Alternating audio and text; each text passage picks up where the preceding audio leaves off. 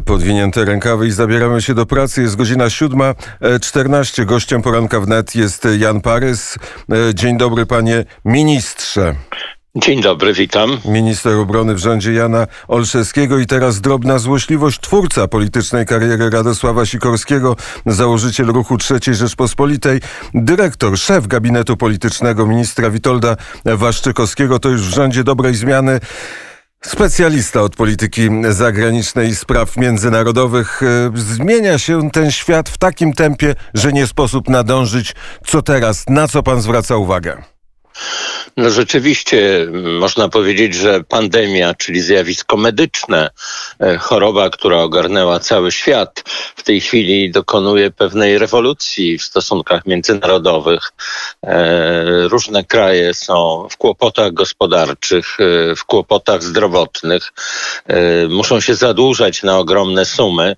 Y, jednym słowem, zmienia się układ na świecie, nie tylko dlatego, że na przykład wygasają porozumienia o kontroli zbrojeń między Rosją a Stanami Zjednoczonymi, ale właśnie dlatego, że mamy niespodziewany napad pandemii na cały świat. Tym razem jest to zjawisko, które obejmuje wszystkie kraje na świecie pandemia być może najmocniej zmieniła Stany Zjednoczone, bo tam nowy lokator już szykuje się do tego, żeby objąć stery i wprowadzić się do e, Białego Domu. Co to zmieni w sytuacji Rzeczpospolitej?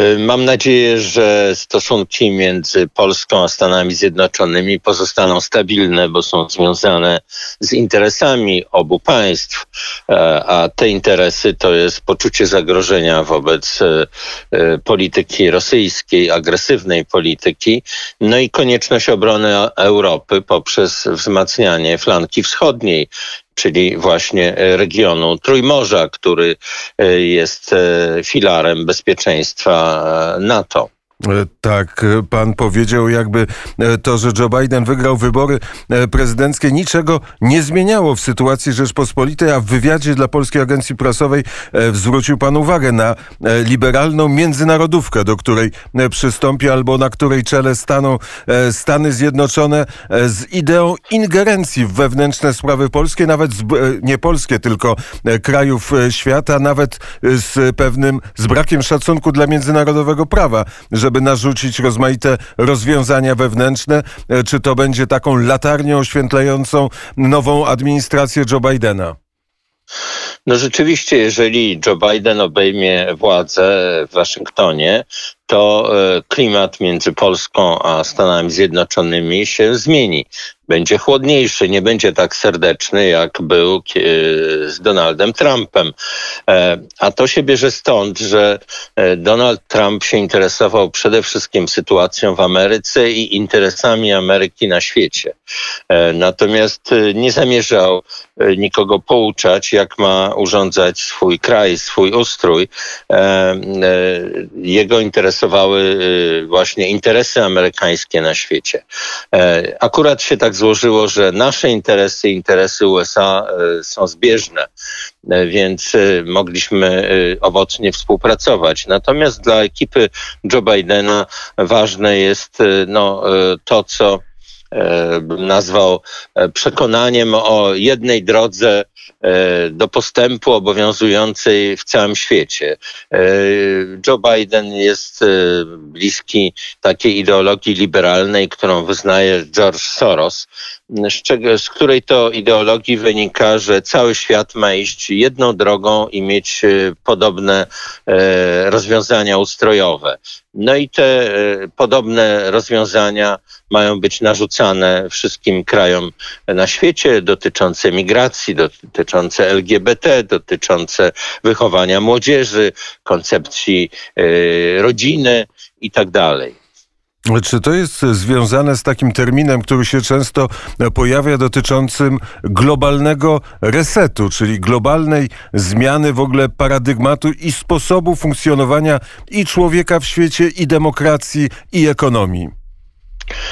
Ja myślę, że to nie jest nic nowego, ponieważ już, e, nie wiem, co najmniej w wieku XIX mieliśmy spór między e, przedstawicielami e, oświecenia i romantyzmu. Zwolennicy oświecenia, jak Stanisław Staszic, uważali, że e, świat jest zbudowany na zasadzie drabiny i każdy kraj musi iść tą drabiną rozwoju e, z dołu do góry. E, natomiast i że jest tylko jedna droga rozwoju dla wszystkich państw świata, a inni, tak jak e, Joachim Lelewel, e, uważał, że e, każdy kraj ma swoją specyfikę i ma prawo zachować swoją odrębność. Więc te pytania, czy jest jedna, czy wiele dróg rozwoju świata, to są stare pytania, tylko że e, niektórzy mało czytają i nie orientują się, że na pewne kwestie no, badacze już dawno odpowiedzieli i wszyscy dzisiaj wiemy, że w ONZ jest 192 państwa i że nie da się wszystkich wtłoczyć w jeden wzór rozwoju, że trzeba szanować specyfikę, tożsamość każdego kraju i nie tylko na świecie, również w Unii Europejskiej. Chociaż świat się od czasów Lelewela na tyle zmienił, że szable zamieniliśmy na e, drony, a drabinę na wirtualną rzeczywistość, która umożliwia e, bardzo dokładną kontrolę człowieka. Udowodniły to nie tylko e, Chiny, ale również i Stany Zjednoczone i państwa europejskie.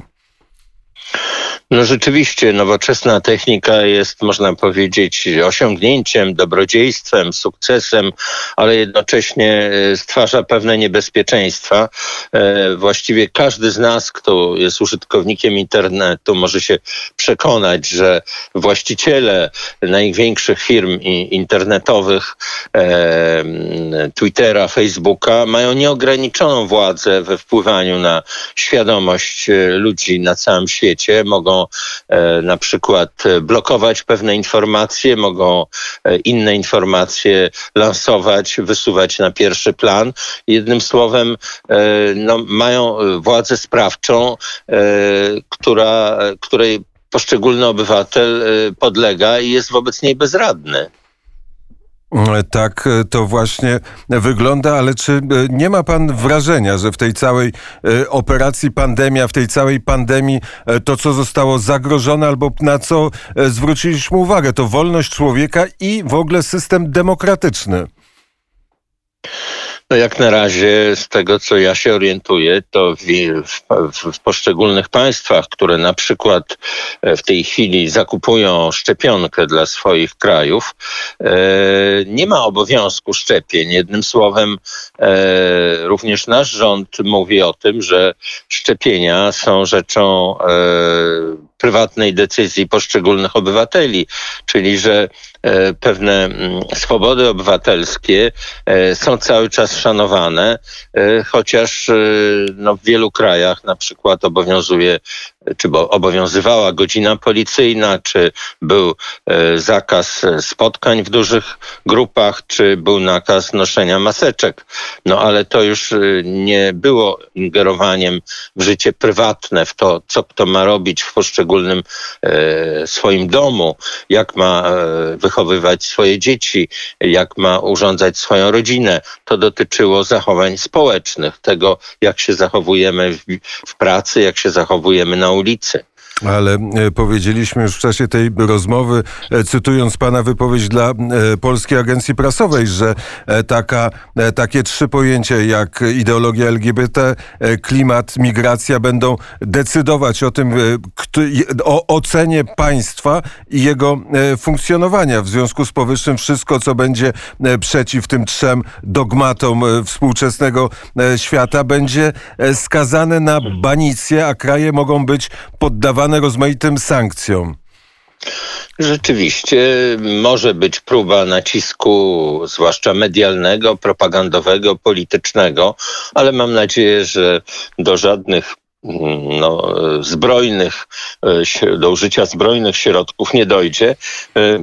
A w sukces tych, którzy wierzą w jedną uniwersalną ideologię, no to jest moim zdaniem e, naiwność. E, Nie ma uniwersalnych praw historii, to się, to różni dyktatorzy tak e, myśleli na świecie, już nawet byli tacy cesarze w Rzymie, e, no, był Hitler, był Stalin, e, którzy chcieli narzucić swój porządek całemu światu. To się nikomu nie udało, więc ja wierzę w to, że siła poszczególnych narodów zwycięży i globalizm będzie w odwrocie. Mm, to wróćmy do tej klasycznej, klasycznej polityki, która się rozgrywa między Stanami Zjednoczonymi i Chinami, a w naszej części Europy między Unią Europejską, a właściwie Niemcami, a Rosją. Jak w tym wszystkim ma odnaleźć się Rzeczpospolita?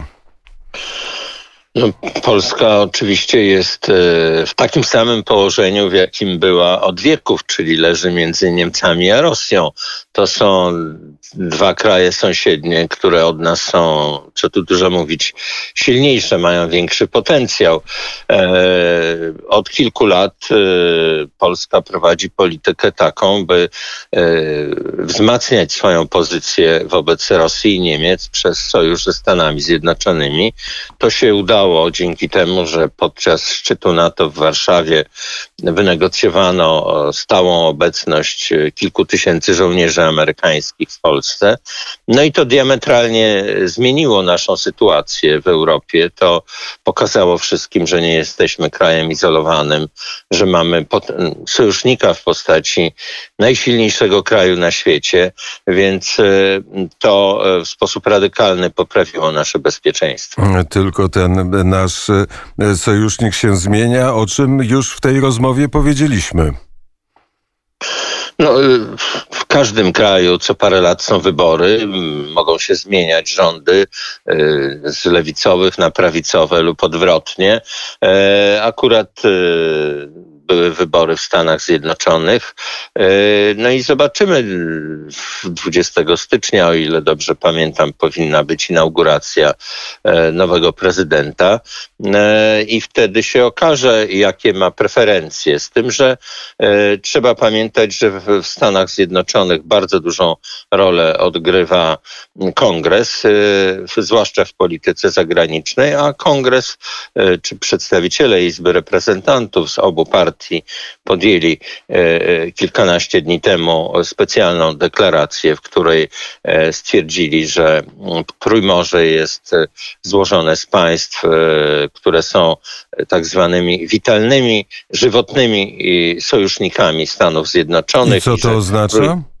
No to znaczy, że Trójmorze cieszy się ponadpartyjnym poparciem również e, e, administracji Bidena i że tu w stosunku do Trójmorza nie powinno być żadnych zmian politycznych. A jak pan e, ocenia ten obecny spór między Polską i Węgrami a Unią Europejską dotyczący budżetu, czyli możliwość zastosowania weta i na ile skuteczna w tym wypadku może być polska polityka zagraniczna? E, myślę, że to trzeba jasno powiedzieć, że tutaj ten spór wynikł e, z zmiany stanowiska Niemiec, ponieważ w lipcu wynegocjowano pewien kompromis, który zadawalał wszystkie strony, no a E, w okresie listopada strona niemiecka e, razem z Komisją Europejską, razem e, z Parlamentem Europejskim dokonały istotnych zmian w tym kompromisie. Usiłują tam dopisać rzeczy, których w tym porozumieniu lipcowym nie było. Co więcej, usiłują wprowadzić takie rozwiązania, które są nielegalne, po prostu nielegalne, bo e, wykraczają poza traktat o Unii Europejskiej. Więc e, Polska się na to e, zgodzić nie może. I mam nadzieję, że groźba weta spowoduje refleksję w Berlinie Niemcy mają dużo do stracenia, dlatego że po pierwsze porozumienie lipcowe było ich sukcesem, po drugie porozumienie lipcowe e, zapewnia im 3,5 miliarda e, euro e, tak zwanego rabatu, czyli obniżki własnej wpłat. Po trzecie, te porozumienie e, daje Niemcom e, bardzo ważną rzecz, mianowicie tak zwane środki własne Unii Europejskiej. To jest zmiana strukturalna, która umacnia Komisję Europejską, na czym zawsze Niemcom zależało. Także Niemcy już bardzo dużo osiągnęły i nie muszą teraz jeszcze w sposób nielegalny powiększać swojej kontroli nad Polską czy Węgrami. To jaki cel przyświecał, przyświecał Niemcom, żeby złamać ten kompromis lipcowy?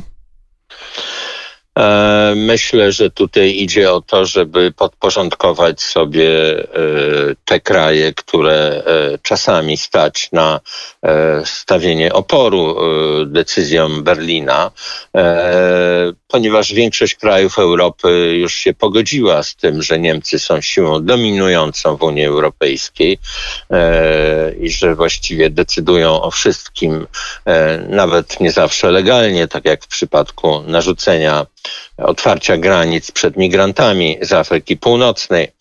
E, więc e, to jest taka próba podporządkowania Polski i Węgier jako krajów, które są samodzielne. E, myślę, że to się po prostu nie uda. Stanowisko polskiego rządu jest jednoznaczne.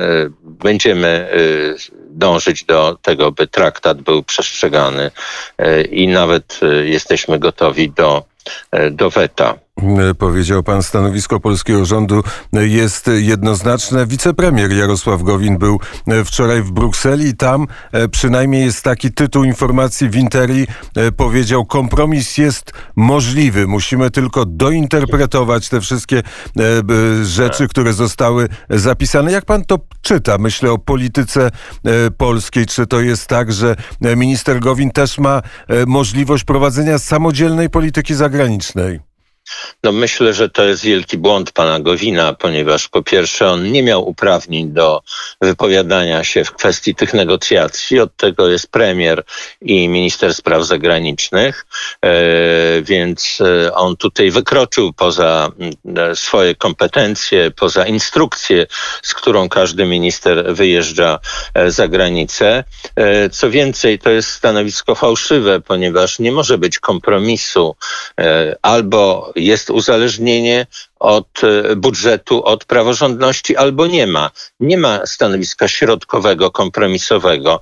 To jest, e, to zdanie pana Gowina jest całkowicie nieracjonalne. Co więcej, on tutaj właściwie stanął całkowicie po stronie e, negocjatorów unijnych, ponieważ to oni usiłują utrzymać nie, nielegalny zapis, e, jedynie opatrując go pewną formułą, e, pewnym dopiskiem interpretacyjnym. No, Polska, stojąc na gruncie przestrzegania traktatu, nie może się zgodzić na nielegalny zapis. Pan, pan Gowin nie rozumie, że ten zapis jest nielegalny. A o czym świadczy takie wystąpienie wicepremiera rządu e, Mateusza Morawieckiego? No o tym, że jest słaba dyscyplina wśród e, koalicjantów, wśród ministrów. I? No to już e, mam nadzieję, że, że rząd czy premier swoim stanowiskiem, e, mówiąc krótko, narzuci wolę większości. E, I, i to, mm, ta, to sformułowanie pana Gowina z dnia wczorajszego będzie po prostu pominięte milczeniem, bo nie ma co się przejmować opinią kogoś, kto nie rozumie sytuacji, nie rozumie interesu Polski i e, słabo e, orientuje się e, w zasadach dyplomacji. Albo rozumie. Nie przypuszczam. Myślę, że doświadczenie międzynarodowe pana Gowina jest żadne. A może to jest na, na rynek wewnętrzny skierowane stwierdzenie? Trudno mi się wypowiadać, nie jestem duchem świętym, jakie były jego intencje, natomiast e, wyszło z tego, e, nic dobrego z tego nie wyszło. Powiedział Jan Parys w poranku wnet. Bardzo serdecznie dziękuję za rozmowę. Dziękuję, do usłyszenia. Gościem poranka wnet był e, Jan Parys na zegarze. Już zrobiła się 7.33. E, jak zawsze e, polecam Państwu poranną gimnastykę. Trzy przysiady, trzy podskoki i trzy razy, e, trzy razy co jeszcze? I trzy pompki. Na przykład można zrobić i od razu życie staje się ładniejsze, tym bardziej, że posłuchamy teraz Rolling Stonesów.